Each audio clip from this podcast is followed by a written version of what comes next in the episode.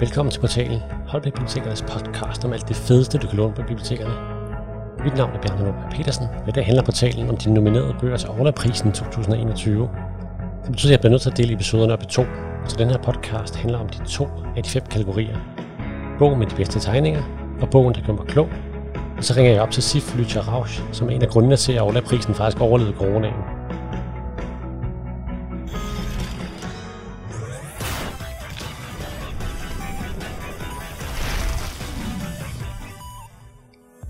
Tilbage i 2005 besluttede DR's børne- og ungdomsafdeling i samarbejde med Kulturministeriets kampagne Læselyst at oprette en pris for dansk børnelitteratur med fokus på de 7-12-årige. De opkaldte den Orla efter en af de mere genkendelige personer i Ole Lund Kirkegaards romaner, Orla Frøsnapper. I starten blev de nominerede bøger fundet efter salgstal og udlån på biblioteker, og der har også været et par år, der var blevet sprunget over. Men hele ideen var, at det var børnene, der skulle stemme på deres favoritter, og ikke de voksne, derfor var der også år, hvor børnene fik lov til at sende forslag til nominerede titler ind. Kategorierne har også ændret sig en del, for bedste billedbog, bedste tegneserie, til bedste handling og en ærespris. Corona satte dog en stopper for prisen sidste år, og så blev den helt droppet. Men heldigvis tog Aarhus Bibliotek stafetten og fortsatte prisen med fem kategorier i år. Der udkommer en del bøger i øjeblikket, der sætter fokus på naturen og hvordan vi sikrer en bæredygtig fremtid. En af de nye serier er skrevet den utrolig produktive Jørgen Jensen, som ellers altid er i stand til med få ord at strikke en god historie sammen. Næste dag spørger de Jens, hvor højt vandet vil nå op. I skal ikke være bange, siger Jens. Skolen og de huse, der er i nærheden, ligger højt. De er mindst 30 meter over havet. Så sker der ikke noget, hvis isen på Nordpolen smelter. Men det tror jeg slet ikke, den gør. Jensen henter en stor globus. Den sætter han midt på gulvet. Sæt så I kan se globussen. Den hvide klat helt op ad Nordpolen. Lige ved peger ud af vinduet. Ligger Nordpolen den vej? Ja, siger Jens. Jeres mobiler har et kompas. Der kan I se, hvor nord er. Det må vente til I får fri, for I har ikke jeres mobiler her. Der er også is på Sydpolen, siger Johan. Jens peger på Sydpolen. Den er også hvid som Nordpolen. Ja, siger Jens. Der er endnu mere is på Sydpolen. Hvad sker der, hvis isen også smelter, siger Liva. Bliver vores skole så oversvømmet? Det ved jeg ikke, siger Jens. Det er ikke noget, I skal være bange for. Det vil tage tusind år før isen er smelte. Jeg tror slet ikke, det vil ske. Hvad skal vi gøre, for at isen ikke smelter, siger en pige. Vi skal bruge mere vedvarende energi, siger Jens. Vindmøller og solfangere laver vedvarende energi. Det udleder ikke CO2, som er en gasart. Det gør jorden varmere. Smelter isen på polerne er bind 4 af Pas på naturen, skrevet af Jørgen Jensen og udgivet gennem forlaget Elysion. Det har et liks på 13 og handler om børn, global opvarmning og klimaændringer. Liva og Johan søskende og bor i Danmark. De er begge to ret gode til at stå på ski. Desværre er der sjældent nok sne, til de kan bruge deres ski, og de taler om det til aftensmaden. De kommer også til at tale om, hvordan polerne smelter. Deres far har læst, at havet vil stige 7 meter, og det får Liva og Johan til at opsøge deres lærer, så de kan lære en masse facts om verdens poler. Det er illustrationerne, som er nomineret i den her kategori, og de er designet af Kim Dalsgaard, som står bag en hel del tegninger til letlæsningsbøger, blandt andet Selina Larsen og Marie Duedal. Han skriver også sine egne bøger, som han selvfølgelig derefter også selv illustrerer. I denne serie bruger han sin typiske lettere animerede stil, hvor børnene har enormt store øjne, og det gør det lettere at aflæse deres følelser. Men det er også lidt op ad bakke i en serie, hvor det faktisk ikke rigtig sker noget. Det meste af historien foregår ved, at børnene får en masse info i klasseværelset, og Kim genbruger en del af de forrige tegninger, hvilket kan virke lidt tjusket og dovent, selvom de er flotte. Jeg kan ikke forstå, at andre af hans bøger ikke er blevet nomineret i stedet for, for resten af serien har mere varierede illustrationer, og Sinus-serien eller Monstervinder har været et oplagt valg. Dog skal det siges, at Kim stadig er en ret god illustrator. Denne serie var mere faglitteratur end egentlig historie, og med forslag til at søge på mere info på nettet. Serien som helhed er ok, hvis man gerne vil lære noget, mens man læser, men det her det er altså den svageste af dem. Der er kommet fire bøger i serien Pas på naturen. De første tre hedder Smager laver godt, Spiser dyr plastik og Stiger havet.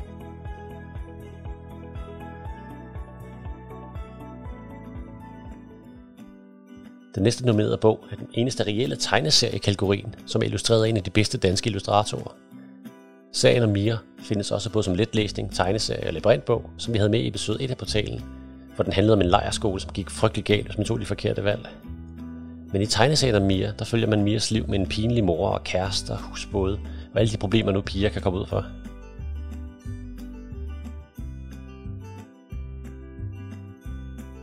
Mia ligger i sin seng og læser på sin telefon. Åh, oh, hvor er jeg træt. Nu skal jeg bare have noget mig-tid, tænker hun. Og så lyder en stemme ud fra døren. Mira! Mia tænker, jeg lader som om jeg kan høre ham. Jeg orker det ikke lige nu. Men han fortsætter. Mira! Hendes lillebror kommer ind. Mira, hvorfor svarer du ikke? Mira bliver irriteret. Jeg har så brug for at være alene. Hvad ved du? Jeg keder mig. Skal vi ikke lave noget? Nej, jeg laver allerede noget. Hvad laver du? Jeg har mig tid. Hvad er mig tid? Det er tid, hvor man kun gør ting, man selv har lyst til. Lillebror virker interesseret. Kan vi så ikke holde mig og dig tid? Nej, siger Mia. Det er der så ikke noget, der hedder. Mia smiler djævelsk, så sine høretelefoner på og sætter sig til at se noget på sin computer. Så lyder en stemme igen ud fra døren. Kom ned og hjælp med at dække bord. Mia hun løfter på sit hørebøffer. Så, der er altid noget. Hun går forbi sin lille i gangen. Mia og bror, siger han. Kom nu. Kom, siger Mia. Vi skal dække bord. Det gider jeg ikke. Det skal du, siger hun. Nej, det kan du gøre, siger han. Jamen, siger Mia, skal vi ikke have lidt mig og dig tid? Åh, oh, siger lillebror. Mener du det? Jo. Kom så, siger hun, så dækker vi bord sammen. Lillebror ser ikke helt tilfreds ud. Vi skifter til bordet, hvor de sidder og spiser med hendes far og hans kæreste.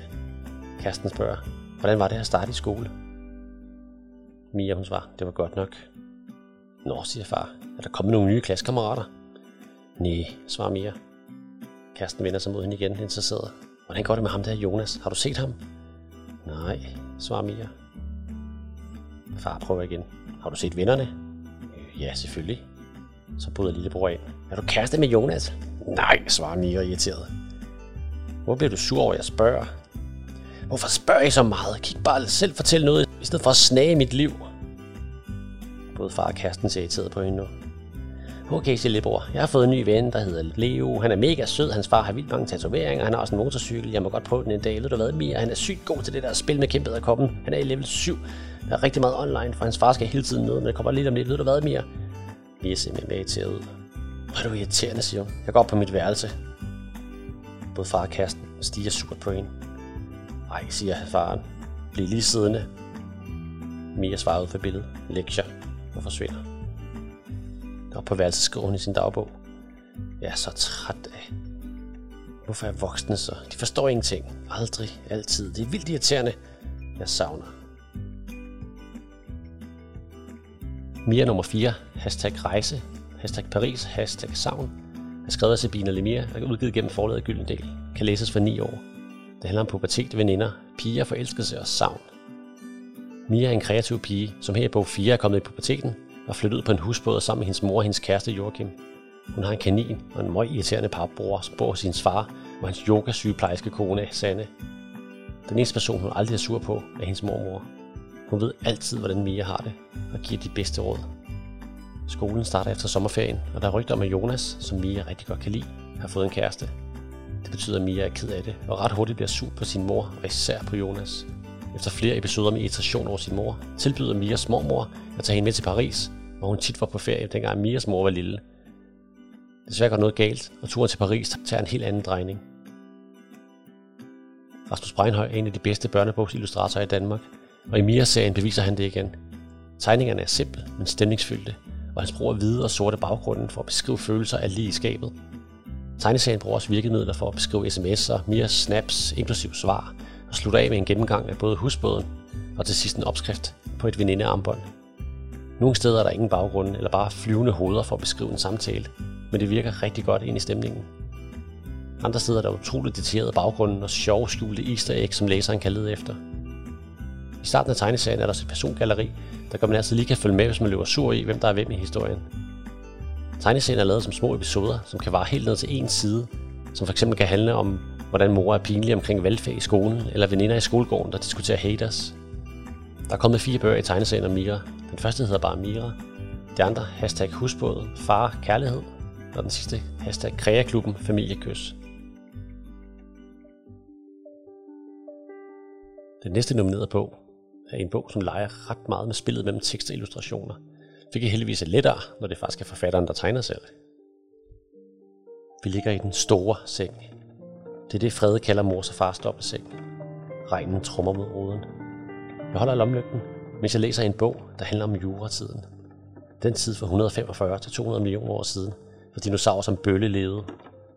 Frede ved meget om dinosaurer og vulkaner. Bølle går i stå midt i dyrenes bjergelandskab. Jeg stryger Frede over håret. Han ser så alvorlig ud. Gør han altid. Undtagen når han sover, der smiler han. Så kan jeg heller ikke lade være med at smile. Fred er på mange måder klog nok. Han ved alle mulige mærkelige ting, men hans hjerne er anderledes end normale drengens. Anderledes end min. Det er derfor, han går i en anden skole, end jeg gør. Jeg tænker tit på, hvad andre synes om mig. Og er altid bange for at sige og gøre et eller andet dumt. Så er det Fred ikke. Han er helt ligeglad med, hvad andre tænker, når han spiser papirer, taler højt med sig selv, eller stiller sig hen i et hjørne og dunker panden ind i væggen igen og igen. Det var han indimellem hjelm på over i skolen. Det havde han også engang herhjemme, men nu er det mere sjældent, han dunker. Dinosaurer gør ham rolig. Jeg læser lidt videre i bogen. I juretiden begyndte der at komme store, fugtige regnskov og fugle. Mærkelige fugle, der mere var øjlejen med fjer. De må have set sjove ud. Frede tager fat i den slukkede lave-lampe på sengebordet og trykker på kontakten mange gange. Der sker ikke noget. Frede plejer at ligge og kigge på lampen, indtil han falder i søvn. Det virker beroligende på ham. Han siger, det er rigtig lava, der er i den. For ægte vulkaner. Jeg har aldrig prøvet at forklare ham, at det ikke passer. Hvorfor skulle jeg? Jeg tror, han kan se alle mulige ting i boblerne, der hele tiden ændrer form. Gode ting. Rare ting. Bare ikke lige for tiden, for vi har ikke strøm. Fiskepigen er skrevet af Søren Jessen og udgivet gennem forlaget Gyldendal. Kan læses for 10 år og er velegnet til højt læsning. Det handler om angst, mod, autisme, søskende og klimaændringer. Historien foregår på et lille hus, der ligger på en ø. Der er storm, og der er oversvømmelser i hele området. Hovedpersonen er en pige, hvis navn man aldrig får. Hun er gammel nok til at være alene hjemme med sin lillebror Frede, som har autisme. Nogle gange nægter han da at spise flere dage, så han må på hospitalet. Hans yndlingslegetøj er hans dinosaur, Langhalsen Bølle, som var ret god til at smadre alle de andre ting, de leger med.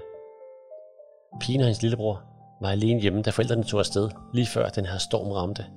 Forældrenes skæbne er ukendt, så pigen og Frede de leger, mens hun laver mad til ham. De venter på, at deres forældre skal komme hjem.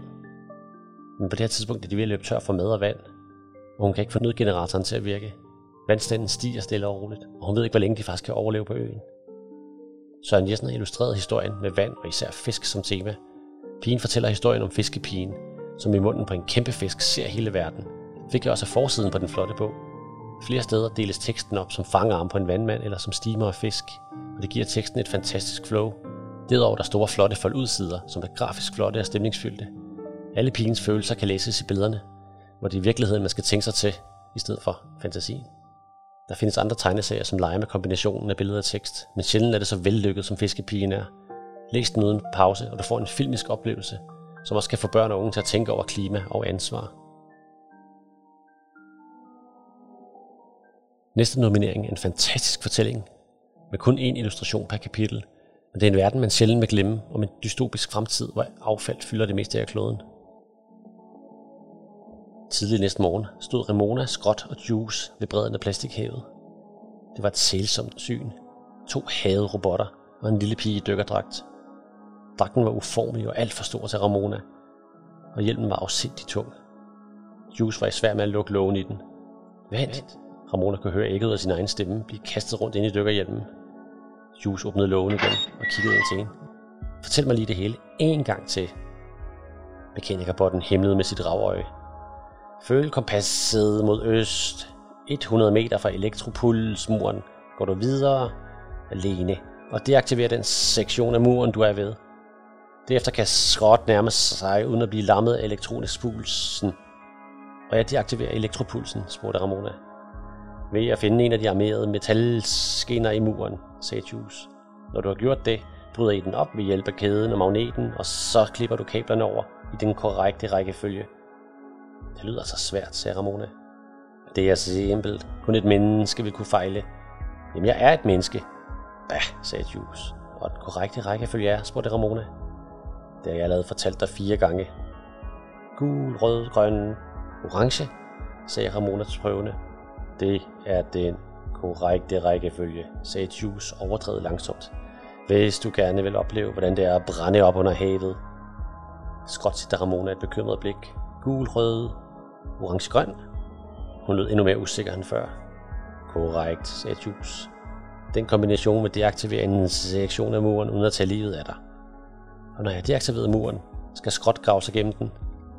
Han har sin hakke, sagde Jules og pegede på skibsankeret i Skrots næve. Jo jo, men, begyndte Ramona. Vil du snakke eller befri din familie? spurgte Jules skarpt. Øh, befri? Godt, sagde Jules og smækkede ud til hjelmen, så det sang i Ramonas ører. Tunge mangefarvede bølger rullede dovent mod kysten, og fik havet til at ligne et mærkeligt ødelagt væsen, der langsomt trak vejret. Ude midt i sundet lå den blågrå elektropulsmur og flimrede i morgendisen. Udsynet inden for hjælpen var begrænset.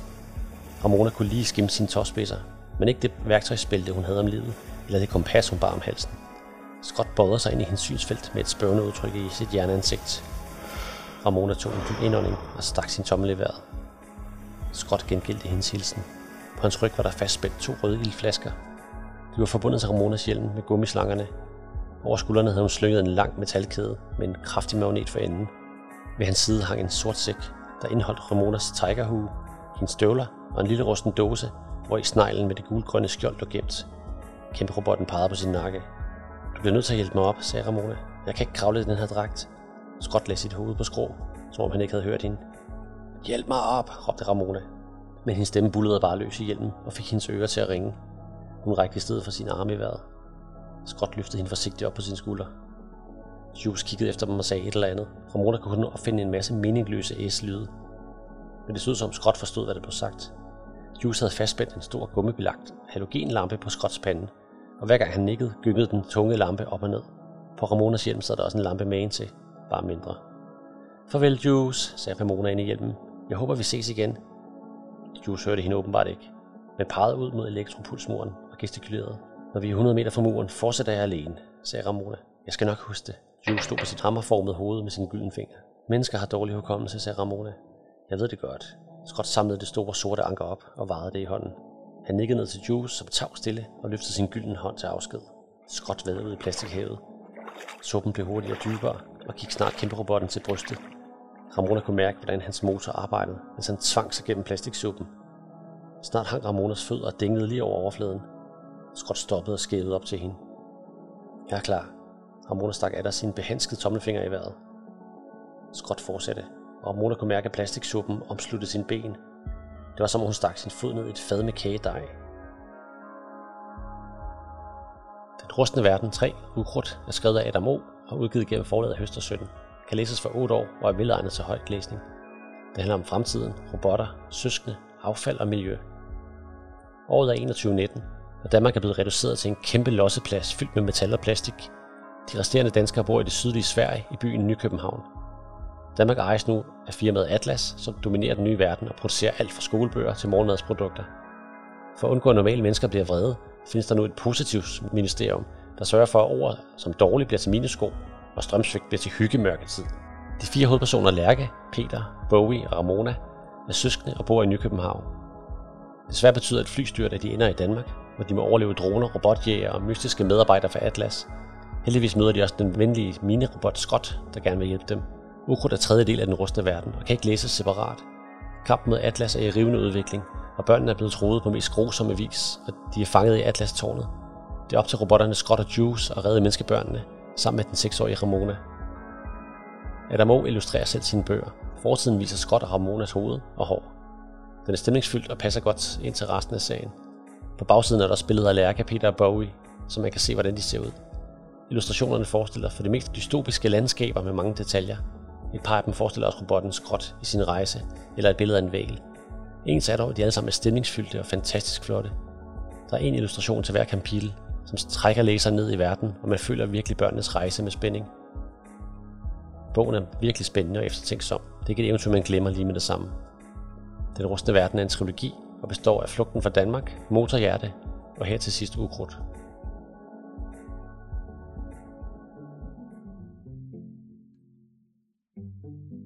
Sidste nummering i her kategori er skrevet i samarbejde mellem forfatter og en YouTube-stjerne, hvilket er en genre, der er ved at komme på mode i børnelitteraturen. Nogle gange går det skidt, og andre gange kommer der faktisk ret fede historier ud af det. Otto du ræsede ind gennem døren med Simba lige i hælene. Simba var hurtigere og mere smidig, men Otto kendte huset og skulle genvej mellem møblerne. Den lille mops nåede helt ud af køkkenet, før Simba taklede ham, og de rullede ind i køleskabet som en stor kugle af pels. Da støvet lagde sig, stod de snude mod snude, mens Simba væsede helt ned fra maven. Ottos øjne flakkede en enkelt gang, mens han virkede en smule forvirret. Ingen snusen til min numse, væsede Simba. Otto svarede ved at slikke Simba i hovedet. Et stort slik. Et af dem, der startede med hagen og trak den alt for store tunge hen over Simbas ansigt som en dyne af savl. Simba vaklede baglæns, mens han hostede og hakkede, som om der var en hårbold på vej op. Hundesavl var det værste. Så så I to, sagde damen og åbnede køleskabet. I kan lige så godt blive gode venner. Må ikke det hjælper med lidt mad? Øjeblikket efter glemte de begge to alt om snus og savl, da hun trak to dåser frem og bankede på dem med dåseåbneren. De fulde sad hælene på en hele vejen ind til madskålene.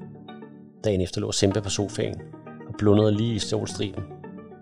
Alting var blødt og varmt omkring ham, og hans krop flød næsten ud over hønderne. Alt var roligt. Simba! gøede Otto, så Simba sprang i vejret og landede på sine stive ben, med pelsen stridt ud til alle sider. Hvad? væsede han.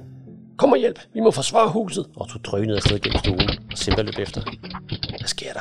spurgte han stakåndet, da Otto satte sig foran hoveddøren. Det er røveren, han er tilbage. Den lille mops knurrede. Røveren, gentog Simba og sank en klump, der lød tunge skridt på den anden side af døren. Han kommer, pas du på! Otto lænede sig frem og knurrede endnu højere. Simba så sig om efter et sted at gemme sig. Han var ikke helt med på, hvad det var, han skulle stille op. Hver sekund nu, gør dig klar, viskede Otto og kryb sammen. Så blev brevsprækken smækket op, og en avis blev skubbet ind. Otto brølede højt og kastede sig over den. Gav avisen i munden og ruskede den fra side til side, så stumperne af avispapir stod i en sky omkring ham. De sørgelige rester blev kastet op i luften og grebet igen, før den lille hund gik løs på dem med både tænder og poler. Små stykker avis regnede ned omkring Simba som konfetti.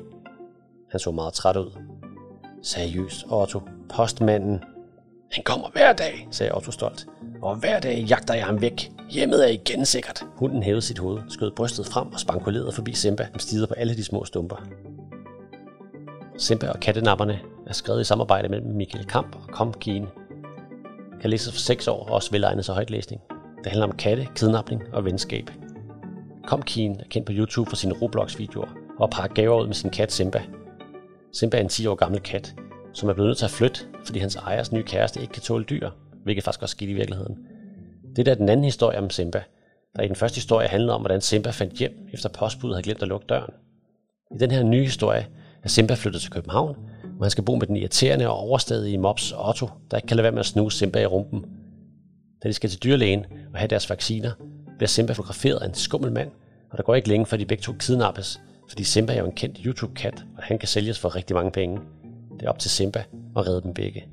Bogen er illustreret af Flemming Schmidt, som er blevet ret produktiv på det danske børnebogsmarked, hvor han tegner for blandt andet Michael Kamp, Lise Bidstrup og Sandra Schwartz. Hans tegninger har tit et lidt barnligt tegnefilmsagtigt præg, der bare gør dem fantastisk flotte og perfekte til historier fra mellemgruppen. I Simba og kattenapperne viser forsiden Simba fanget, mens Kopgien, Otto, en slange og en rev stiger på dem i baggrunden. Nederst i billedet er der en her rotter. Inde i selve bogen er over 40 farverige illustrationer, som perfekt supplerer handlingen, og Flemming er virkelig god til at vise følelser og stemninger på den mest hyggelige vis.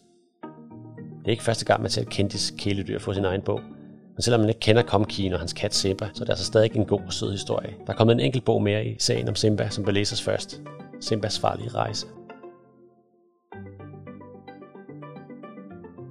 Jeg har nu ringet op til Sif Lysha Rauf, som er en af hovedmændene på, at Orla-prisen overlever. Kan du ikke lige fortælle lidt om dig selv, Sif? Øh, jo, det kan jeg godt. Jeg hedder Sif, øhm, og så arbejder jeg på Dokken, og jeg arbejder normalt med vores børnelitteraturfestival, Albus Festival, og så nogle andre projekter, der involverer børn på den ene eller anden måde. Øhm, og det var også derfor, jeg synes, det var helt oplagt at tage fat i Ola-prisen, da vi fik øh, nys om, at det er ikke længere ville fortsætte med den. Øhm, og vi synes simpelthen, det ville være sådan en skam, hvis den ikke overlevede. Øhm, så det har vi arbejdet på længe faktisk, at få lov til at overtage Ola-prisen.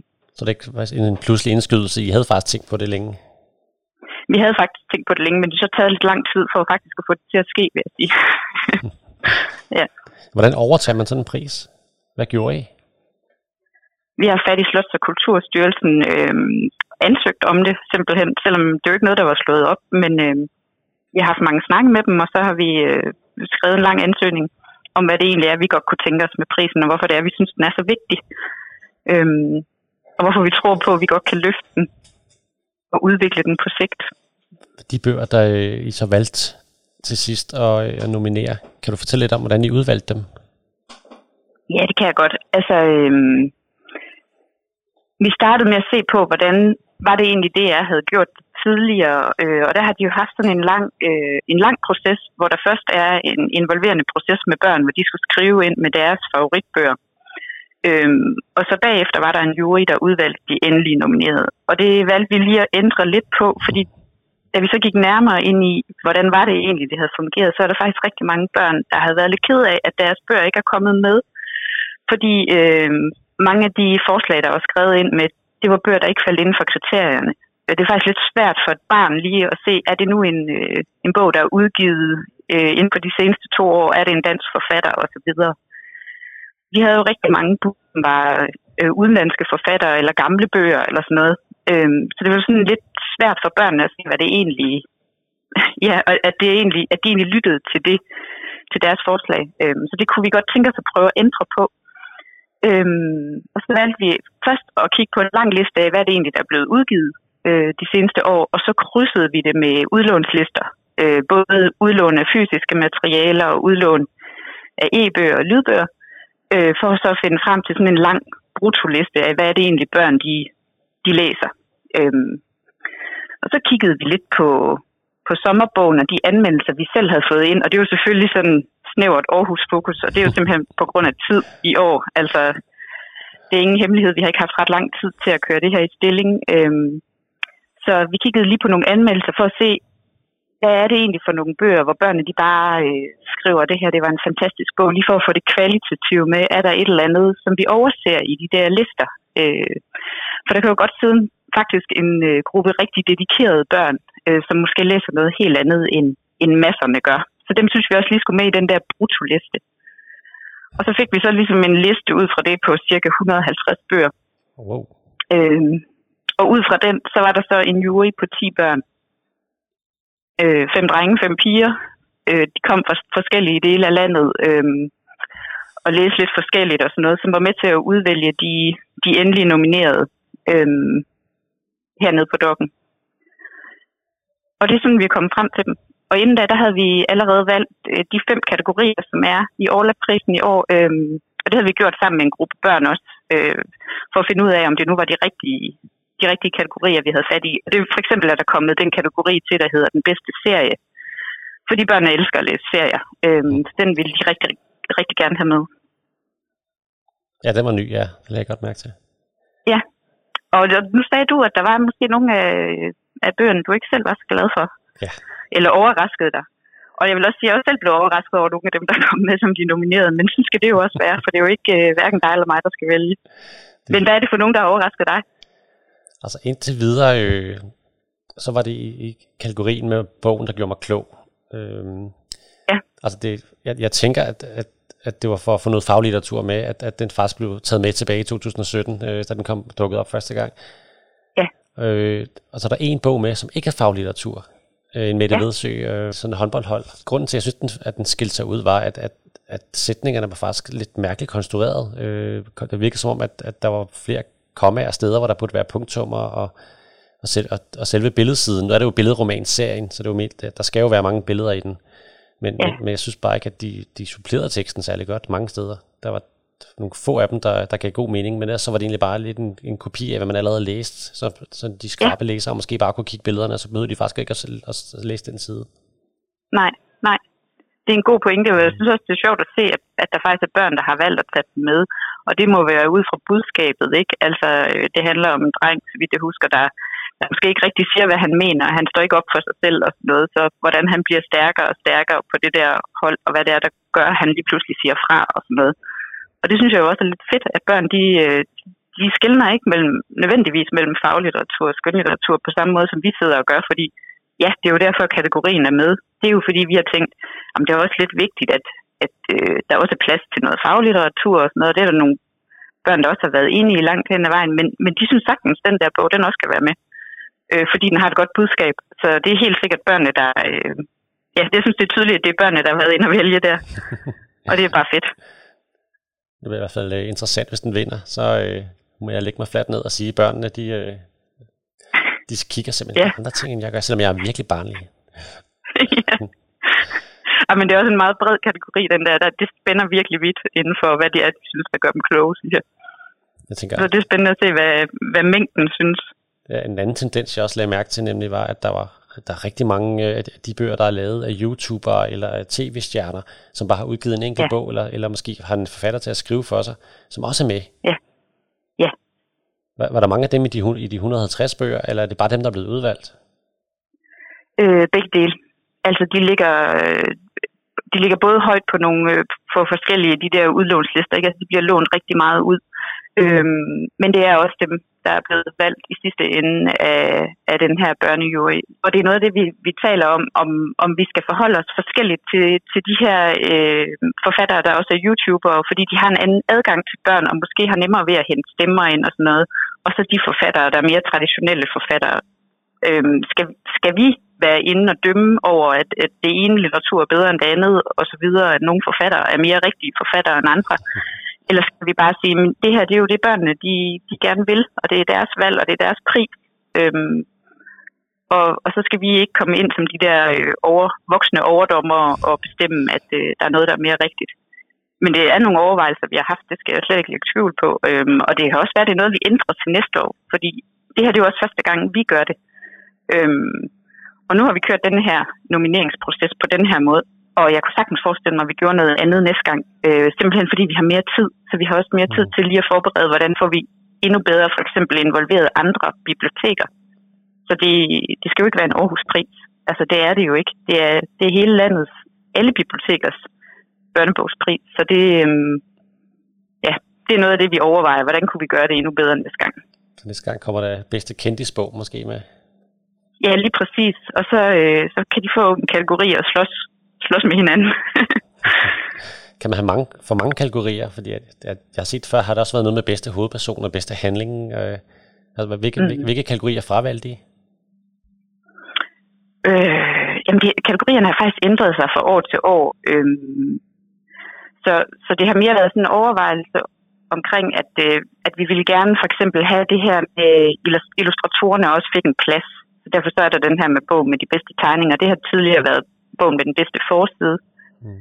Men det er jo tit ikke en illustrator, der har lavet en forside. Det kan jo godt være en grafiker, der har siddet og sat et eller andet op, som, som er det, børnene bedst kan lide. Så vi kunne godt tænke os at få de her tegninger med, også for at give en plads til både øh, altså grafiske romaner og tegneserier, eller hvad det nu kunne være, som, øh, som børnene de, de godt kunne lide. Øhm, så den del af det vil vi gerne have med. Og så øh, også for at kunne give en pris til en, til en tegner, i stedet for at det altid er en forfatter. Øhm, det er tit, de der illustratorer står lidt i skyggen. Mm. Øhm, så den, det var i hvert fald vigtigt for os, og det var også noget af det, de her børn, der var med til at vælge kategorier, også synes var vigtigt, fordi de går faktisk rigtig meget op i, hvordan er det, de her bøger ser ud, og lige præcis, hvad for nogle kategorier vi valgte fra, det er så lidt svært at sige, fordi de sådan har skiftet lidt. Øh, men vi havde for eksempel øh, et af budene, der kom fra, fra børnene, det var det her med bogen med det bedste budskab, som vi egentlig gerne ville have haft med som en kategori. Øh, og det kan også være, at vi finder ud af, hvordan vi kan gøre det næste år. Men, men den som er sådan lidt sværere, altså hvor det kræver, at man kender bogen rigtig godt, for sådan at kunne være inde og, og bedømme den simpelthen. Øhm, så der er mange overvejelser omkring, hvad det er for nogle kategorier, og hvad det er for nogle bøger, der skal med. Lige præcis den øh, kategori med de bedste tegninger, det, den bed jeg mig også mærke i, at der faktisk kommer en enkelt tegneserie med. Ja. Og øh, det overraskede mig lidt. Øh, altså, jeg ved jo, at der er en rivende udvikling i tegneserier i øjeblikket, øh, men de fleste danske forfattere udgiver jo voksne tegneserier. Øh, var der nogle andre tegneserier, som I var tæt på at komme med? Der var for eksempel Joke Battle af Sandra Schwartz, eller Krypto af Hans Jørgen Sandnes, øh, som også var oplagte, tænker jeg. Altså nu, nu stiller du mig jo faktisk et spørgsmål, jeg ikke rigtig kan svare på, for jeg var, jeg var ikke med. Altså, det var jeg var ikke med til selve jurymødet. Det var jo for så få voksne som overhovedet muligt. Så, øh, så jeg ved faktisk ikke, hvad det er for nogen, der var tæt på at komme med, og ikke komme med alligevel. Det kan jeg faktisk ikke svare på. Jeg ved, at de var med i, i den der brutoliste, men, men hvad det lige var for nogen, de stod og, og var i tvivl om, det ved jeg faktisk ikke. Jeg ved du, om det var med vilje, at, øh, at det lige præcis var en letlæs og en fantasy og en sjov bog og en billedbog og en tegneserie, der var med til den? Ja, det, er sådan, det, det, det er helt tilfældigt. Fuldstændig tilfældigt. Altså det er simpelthen øh, et børnenes valg. Det, det var meget godt ramt, tænker jeg. Det, det, det er slet ikke, vi, har slet ikke været, vi har slet ikke været inde og skille mellem de der forskellige øh, undergenre på den måde. Ved du, om det, om det er vigtigt, at det skal være en dansk illustrator, eller om det er okay, det er en forfatter, som har blevet illustreret af en, af en, eller en dansk forfatter, som så er illustreret af en illustrator fra et andet land? Det skal også være en dansk illustrator. Altså de her, øh, der vinder, vinder prisen det skal, og er nomineret, det skal være, være danske forfattere eller illustratorer. Hvad sker der så i fremtiden? Ja? At vi fortsætter øh, og, og breder det lidt ud på bibliotekerne. Er der noget, I allerede har planlagt? Jeg vil sige, det, det er begrænset, at vi har noget at planlægge, planlægge for fremtiden, fordi vi simpelthen har så travlt med at få afviklet det nu. Altså det er, øh, det, det er sådan en meget kort sprint for faktisk lige at få rullet det her ud øh, på den bedst mulige måde, så, så vi har bare rigtig travlt. Øh, men det betyder ikke, at vi ikke har gjort os en masse tanker om, hvad det er, vi godt kunne tænke os. Øh, og noget af det, som, som vi synes er allervigtigst, det er jo det her med at få involveret børn. Mm. Så det helt reelt bliver børnenes pris, fordi det er det, den er sat i verden for.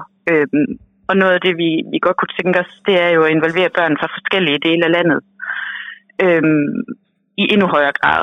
Og hvordan vi lige gør det, det har vi ikke styr på endnu. Men vi har snakket om, at det kunne jo godt være, at der sidder jo øh, for eksempel bogklubber rundt omkring på, på landets biblioteker. Det kunne godt være, at vi kunne involvere dem i for eksempel den her nomineringsproces. Der er også øh, forslag om, at vi kunne have sådan nogle øh, ambassadørklasser rundt omkring, fordelt rundt omkring i landet, som, som var med til simpelthen også at, at læse nogle af de nye bøger, også for at få endnu mere sådan, øh, litteraturformidling ind i det, og få noget mere kendskab til, hvad er det egentlig for nogle nye danske bøger, der bliver udgivet. Jeg tænker også, det er en del af det, så det netop ikke bare bliver øh, de bøger, de kender i forvejen, som nu er udgivet af de YouTubere, de følger osv., men man faktisk får, får bygget noget mere kendskab op til nyere bøger undervejs. Det kunne vi rigtig godt tænke os, men vi ved jo også godt, det kræver noget arbejde, og det er ikke noget, vi bare lige kan gøre til næste år. Men det er godt noget, vi kan begynde på til næste år, og så udvikle mere og mere. Øhm, og det er mit indtryk, at altså, bibliotekerne bakker bare totalt op om det her. Så jeg er sikker på, at de også er med på øhm, at være med til at løfte den opgave med at få formidlet endnu mere ny litteratur til børnene. I hvert fald fuld opbakning her fra Holbæk, det er helt sikkert. Det er fedt. Det er vi glade for. Jeg synes også, at øh, bibliotekerne er sådan gode til at... Altså, jeg, jeg har fornemmelsen af, at de godt ved, at vi har travlt, så, øh, øh, så de har heller ikke sådan en forventning om, at vi skal alt muligt helt vildt i år. Øh, men bare det, vi gør det, det, det er de glade for. Det virker sådan, så det er rart med den opbakning. Det er virkelig taknemmelig for, at prisen ikke øh, døde under corona. Ja, det vil være så ærgerligt, ikke? Man er meget velkommen til at komme og til kåringen, når, når vi gør det her i, på Dokken i Aarhus øh, den 25. november, hvis man har lyst til at se øh, et festshow, hvor børnene får lov til at hylde de forfattere, de godt kan lide. Bliver det livestreamet, eller skal den komme fysisk? Vi livestreamer det ikke, og det, det er simpelthen fordi, vi tænker, at, at øh, vi ikke selv synes, det er helt vildt fedt at sidde og se på andre, der har en fest, øh, og man ikke sådan rigtig er med.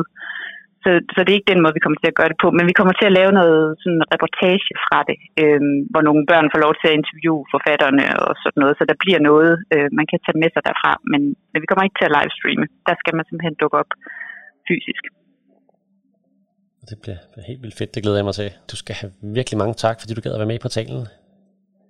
Det var, det var så lidt, Bjarne. Og jeg håber, at, tak fordi du spurgte. Det var så lidt. Altså, jeg håber, at hvis overleveprisen bliver lige så populært, eller endnu mere populært næste år, at øh, du måske kunne have lyst til at være med igen.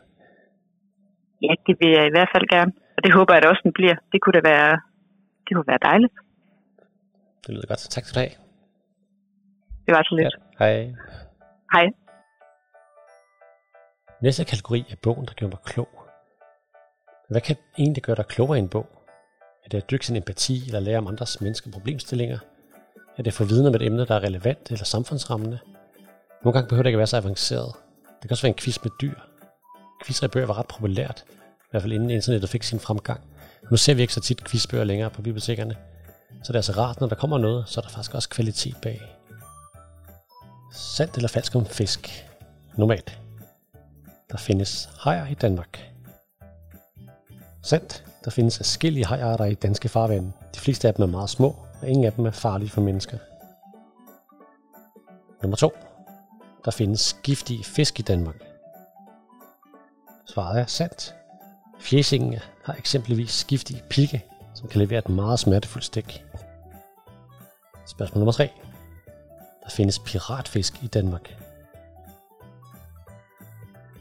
Svaret er falsk. Piratfisk findes altså kun i Sydamerika. Spørgsmål nummer 4. Alle fisk kan trække vejret under vand. 4 er sandt. Nogle fisk har ganske vist lunger, ligesom os mennesker, men alle fisk kan trække vejret under vand. Nummer 5. Klovnefisken kan skifte køn. Svaret er sandt. Alle klovnefisk bliver født som hanner, men de kan skifte køn til hunder. Spørgsmål nummer 6. Der er over 30.000 forskellige slags fisk. Det er sandt, og der er sandsynligvis mange flere. Spørgsmål nummer 7. De fleste fisk føder levende unger. Svaret er falsk. De fleste fisk ligger æg, men enkelte arter, f.eks. hajer, føder lidt faktisk levende unger. Spørgsmål nummer 8. Hajer kan blive over 200 år gamle. Svaret er sandt. Et studie af Grønlandshajen viste, at eksemplar var mellem 272 og 512 år gammelt. Spørgsmål nummer 9.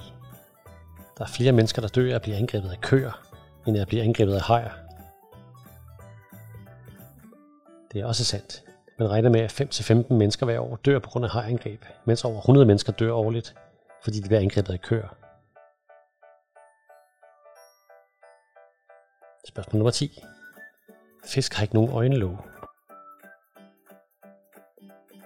Det er falsk. Enkelte fisk, f.eks. hajer, har faktisk øjenlåg, men ikke alle sammen. Sebastians store quiz om dyr 2, skrevet af Sebastian Klein, er udgivet gennem forlaget Carlsen. Det kan læses for 6 år og er velegnet til højtlæsning. Det handler om dyr og quizzer. Sebastians bøger om dyr er ret kendte og fantastiske, og denne quizbog er ikke en undtagelse. Den første af bøgerne havde 1000 spørgsmål om dyr, og her har vi så tusind nye spørgsmål, med alt fra vilde katte, nuttede dyr, sommerfugle eller fugle, der dræber. Quizzerne varierer mellem paratviden, ellers er der tre svarmuligheder, og svarene er ikke altid bare et kort besked med ja eller nej. De kan også være beskrivende, sjove og fulde med fakta. Hver dobbeltopslag indeholder et tema og 10 spørgsmål. Svarene finder du ved at vende bogen, så man slipper for det, der er svært med at bladre frem og tilbage nogle gange. Sebastian Klein dukker op på mange af siderne med sjove fakta, som supplerer spørgsmålene. Derudover er bogen fyldt med små, ret flotte billeder af dyr, der hvor de giver mening blandt spørgsmålene. Forsiden viser Sebastian, der peger udfordrende mod læseren. Spørgsmålet kan variere fra det ret panale, om hvilket dyr den grimme ælling var, til det ret svære om for eksempel hvad en sobel er. Men der er masser af lager på en sjov og underholdende måde. Bogen er en af de helt specielle, som passer godt ind alle steder, om det er klasseværelset, bagsiden af bilen og hygge med vennerne, Udover de to quizbøger har Sebastian også udgivet rigtig mange andre bøger om de 100 klammeste eller mest fantastiske eller mest gådefyldte, de mærkeligste, de vildeste eller de farligste dyr.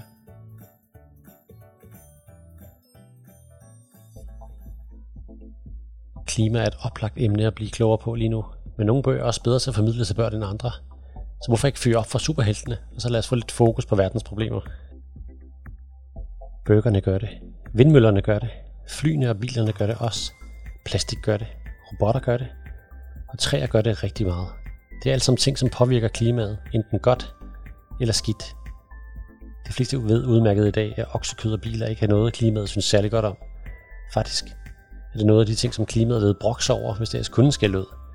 nu kan klimaet jo desværre ikke hverken sige stop, eller råbe højt, eller sige, hey, lad være med at gøre det der. Derfor er det ekstra vigtigt, at vi selv finder ud af at gøre mindre af det, som klimaet ikke har godt af. Heldigvis er der også mange ting, klimaet hæpper på, og som det vil elske, at vi gjorde meget mere af.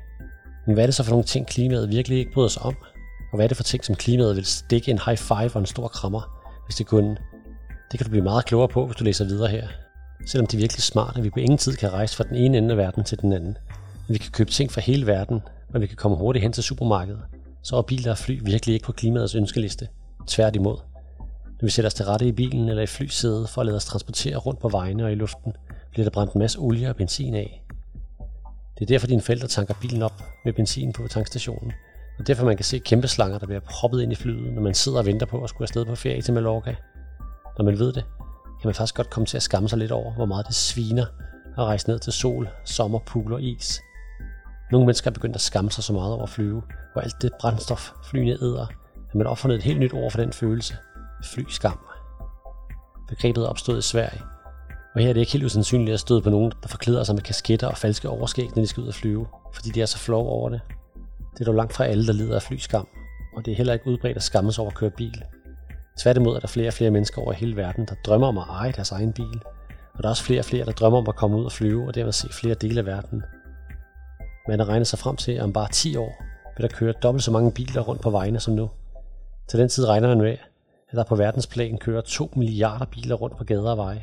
Det er altså ikke gode nyheder for klimaet. I det store hele nytter det dog ikke noget, hvis vi ikke alle sammen skal gå rundt og skamme os over at flyve eller køre bil. Rigtig mange mennesker har brug for at kunne komme rundt, for eksempel med bil, fordi verden ikke er indrettet til, at vi kan gå rundt til alting eller ride på æselryg for den sags skyld. Derfor bliver vi nødt til at producere vores biler og fly på en måde, så de sender os rundt på vejene og i luften, uden samtidig at brænde en masse olie og benzin af. Det er der heldigvis en masse smarte opfindertyper, der arbejder hårdt på at finde ud af, hvordan vi gør, og de er allerede godt på vej. Så der går nok ikke mange år, før dine forældre har en elbil stående i garagen, eller du kan flyve med et fly til Thailand, der flyver på noget så skørt som blindede græshopper. Den store klimabog er skrevet af Anna Finger Schæft og Anders Nolting Malund og udgivet gennem politikens forlag. Det kan læses for 8 år og er velegnet til højtlæsning. Det handler om klimaændringer, klimakamp og miljø. Hvordan bliver du så en klimahelt? Den her bog beskriver mange facetter i klimadiskussionen, og med små faktabokse skriver den også, hvad du kan gøre for at hjælpe. For hvis der er nok klimahelte, der prøver at hjælpe, så gør det altså en kæmpe forskel. Kapitlerne er noget af en klump af tekst, der kan skræmme de yngste læsere væk, men heldigvis er skriften stor og opbrudt af mange billeder. Bogen prøver ikke at gøre læserne bange. Den er bedre til at forklare og berolige om de kommende klimakriger og hvad der skal ske. Der er kapitler fra alt fra Greta Thunberg til Donald Trump, hvor noget af faktaen faktisk allerede er forældet, men det ødelægger ikke rigtig bogen. Bogens budskab er, at vi har klaret det før, og vi kan gøre det igen. Den indeholder også mange billeder af sjove terninger, illustreret af Thomas Hjorthåb. Forsiden viser en klimakriger med en jordklode på maske og en karpe, som går ud over en græsplæne. Baggrunden er fyldt med detaljer som insektbøger og vindmøller. Hvis man vil lære en masse om klimaet, så er det helt sikkert den rigtige bog. Og hvis du gerne vil udfordre dig selv, så er der seks diplomer til sidste bogen, med udfordringer, du kan forsøge at gennemføre.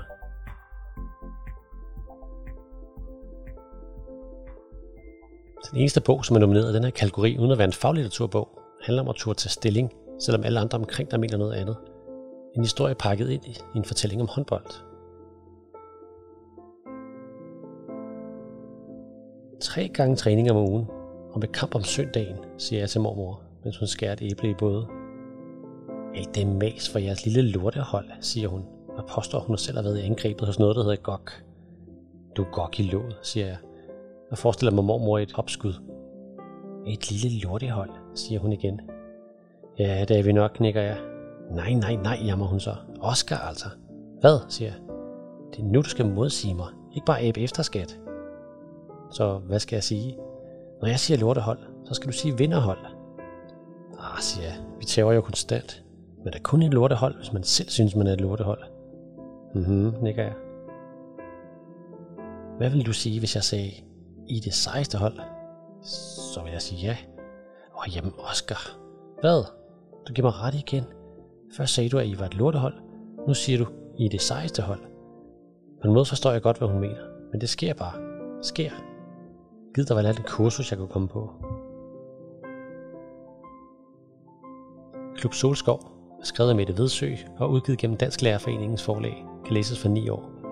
Det handler om håndbold, venskab, penge, selvstændighed og sammenhold. Historien foregår omkring håndboldklubben AB54, eller Solskov, som den blev kaldt, fordi deres sponsor har banner alle steder på deres stadion. Oscar spiller i klubben og har problemer med at sige fra, både over for hans træner og over for de andre drenge på holdet og hans mormor. Klubben er kendt som noget af en taberklub, men Oscars mormor mener, at det bare er et spørgsmål om at se sig selv som vinder. Derudover er der en omvæltning på vej i klubben. Sønnen fra klubbens sponsor, han spiller på holdet, og han har meget at sige. Hvis han ikke bryder sig om kantinedamens mad, så hænger hendes job i en tynd tråd, og selvom hendes søn også er med på holdet. Oscar vil gerne sige noget, men han har svært ved at sige, hvad han mener. Bogen er illustreret af Line Lisbjerg Refstrup, som med lidt af barnlige streger tegner hverdagens problemer i små kasser. Der er kun meget få farver, mest rød og blå, og tale illustrationerne, som for det meste efteraber teksten. Nogle få steder er der lidt spralt for at vise følelser, men de fleste steder virker det lidt unødvendige. Forsiden viser omklædningsrummet, hvor fire drenge er ved at tage sko på, og med kun få blå farver.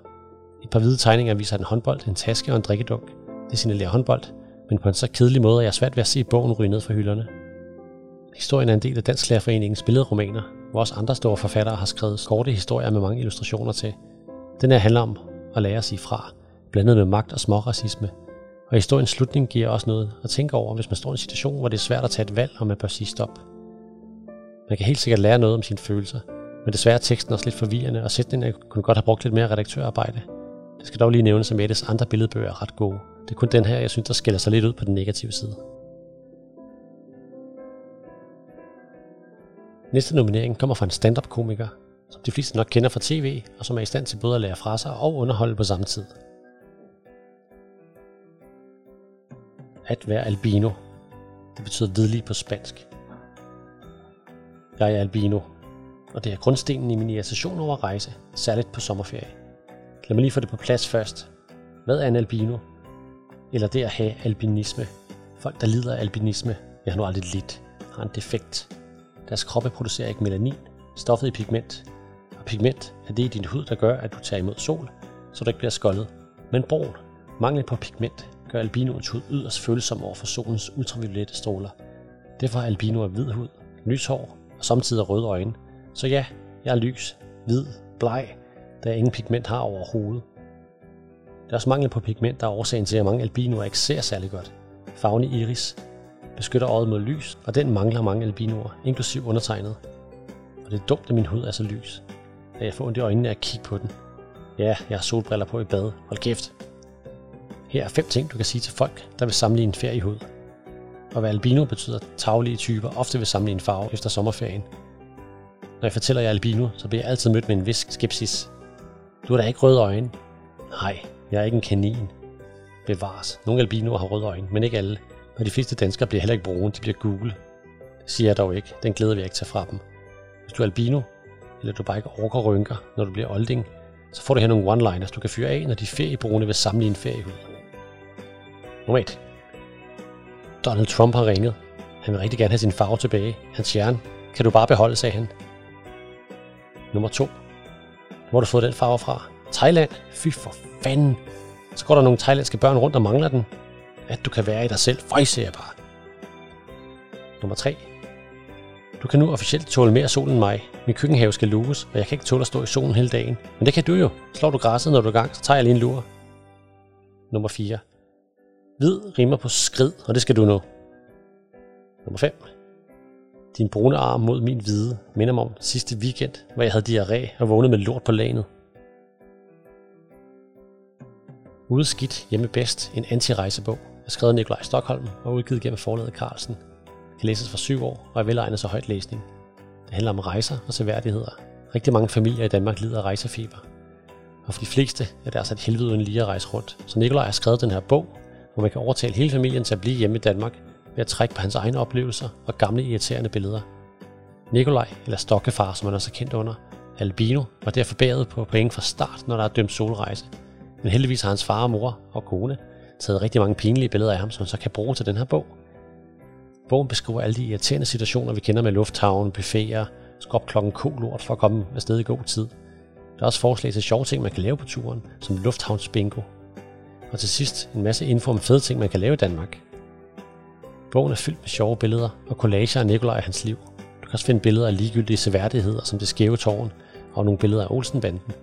Forsiden viser et close-up af Nikolaj med tekst på, og bagsiden viser hans klassiske fuckfinger. Man er ikke i tvivl om, at det er en sjov bog, og han må hade at rejse.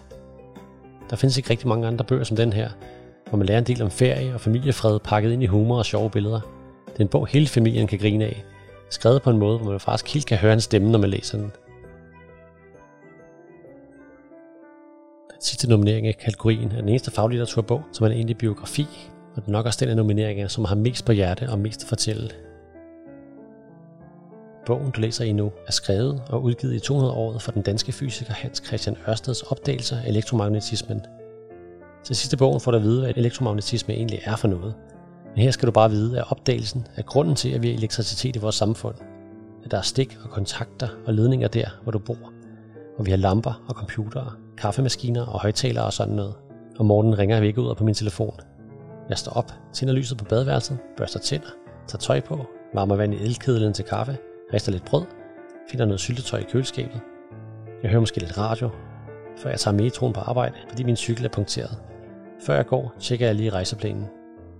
Udover måske tandbørstning og det der med at tage tøj på, kunne ingen af disse ting lade sig gøre, hvis ikke ham, den her bog er skrevet om, havde fået en god idé og lavet et bestemt eksperiment for 200 år siden. Et eksperiment, som ingen før H.C. Ørsted havde haft fantasi til at lave. Alle andre var nemlig enige om, at det han ledte efter ikke fandtes. Men det gjorde det, og han fandt det. Eksperimentet ændrede verden fuldstændig og for altid. Lærebøgerne i fysik skulle skrives om. Et gammelt verdensbillede forsvandt, og et nyt dukkede frem. Før H.C. Ørsted gjorde sin opdagelse, så morgenen snarere sådan her ud. Om morgenen vågnede jeg af halen gælte. Jeg står op, jeg tager tøj på, tænder tællelysene, som er en gammeldags form for sterinlys, og henter brænde til komfuret. Jeg sender et barn til brønden med en spand for at pumpe vand op, kommer vandet i kedlen og varmer det over ilden. Jeg finder syltetøjet ude i fadeburet, rister og kværner kaffe, hælder vand henover og drikker det, før jeg skal afsted. Heste det er noget rige mennesker har, så jeg må gå hele vejen til arbejde. Hvis jeg skulle have glemt vejen, så vækker jeg lige Martha for at høre hende, hvad den smarteste rute er. I tiden før Hoste Ørsted fik idéer og lavede eksperimenter, der skulle forandre verden, skulle han første gang med livet. Det var ikke nogen helt almindelig opvækst. I hvert fald ikke, hvis man sammenligner den med i dag. Hans Christian Ørsted blev født på Langeland i 1777 og døde som gammel mand i København i 1851. I næste kapitel skal vi møde ham og hans bror, da de var børn og voksede op langt væk fra hovedstaden. Pasnålen har bevæget sig, en bog om Hans Christian Ørsted og elektromagnetismen, er skrevet af Johan Olsen og udgivet gennem politikens forlag. Den kan læses for 11 år. Det handler om historier, opdagelser, videnskabsmænd, fysikere og elektromagnetisme. H.C. Ørsted blev som sagt født i 1777 i Rudkøbing og voksede op med sin bror, før han blev berømt af sin opdagelse. Man følger Hans Christians liv helt fra barn, hvordan han voksede op med, mens perukker var på mode. Man hører om hans venner og deres opdagelser, og hvad der ledte op til selve hans opdagelse. Det er faglitteratur og biografier, når det er bedst for børn. alt i bogen er der gamle malerier, bykort og også nyere billeder af statuer.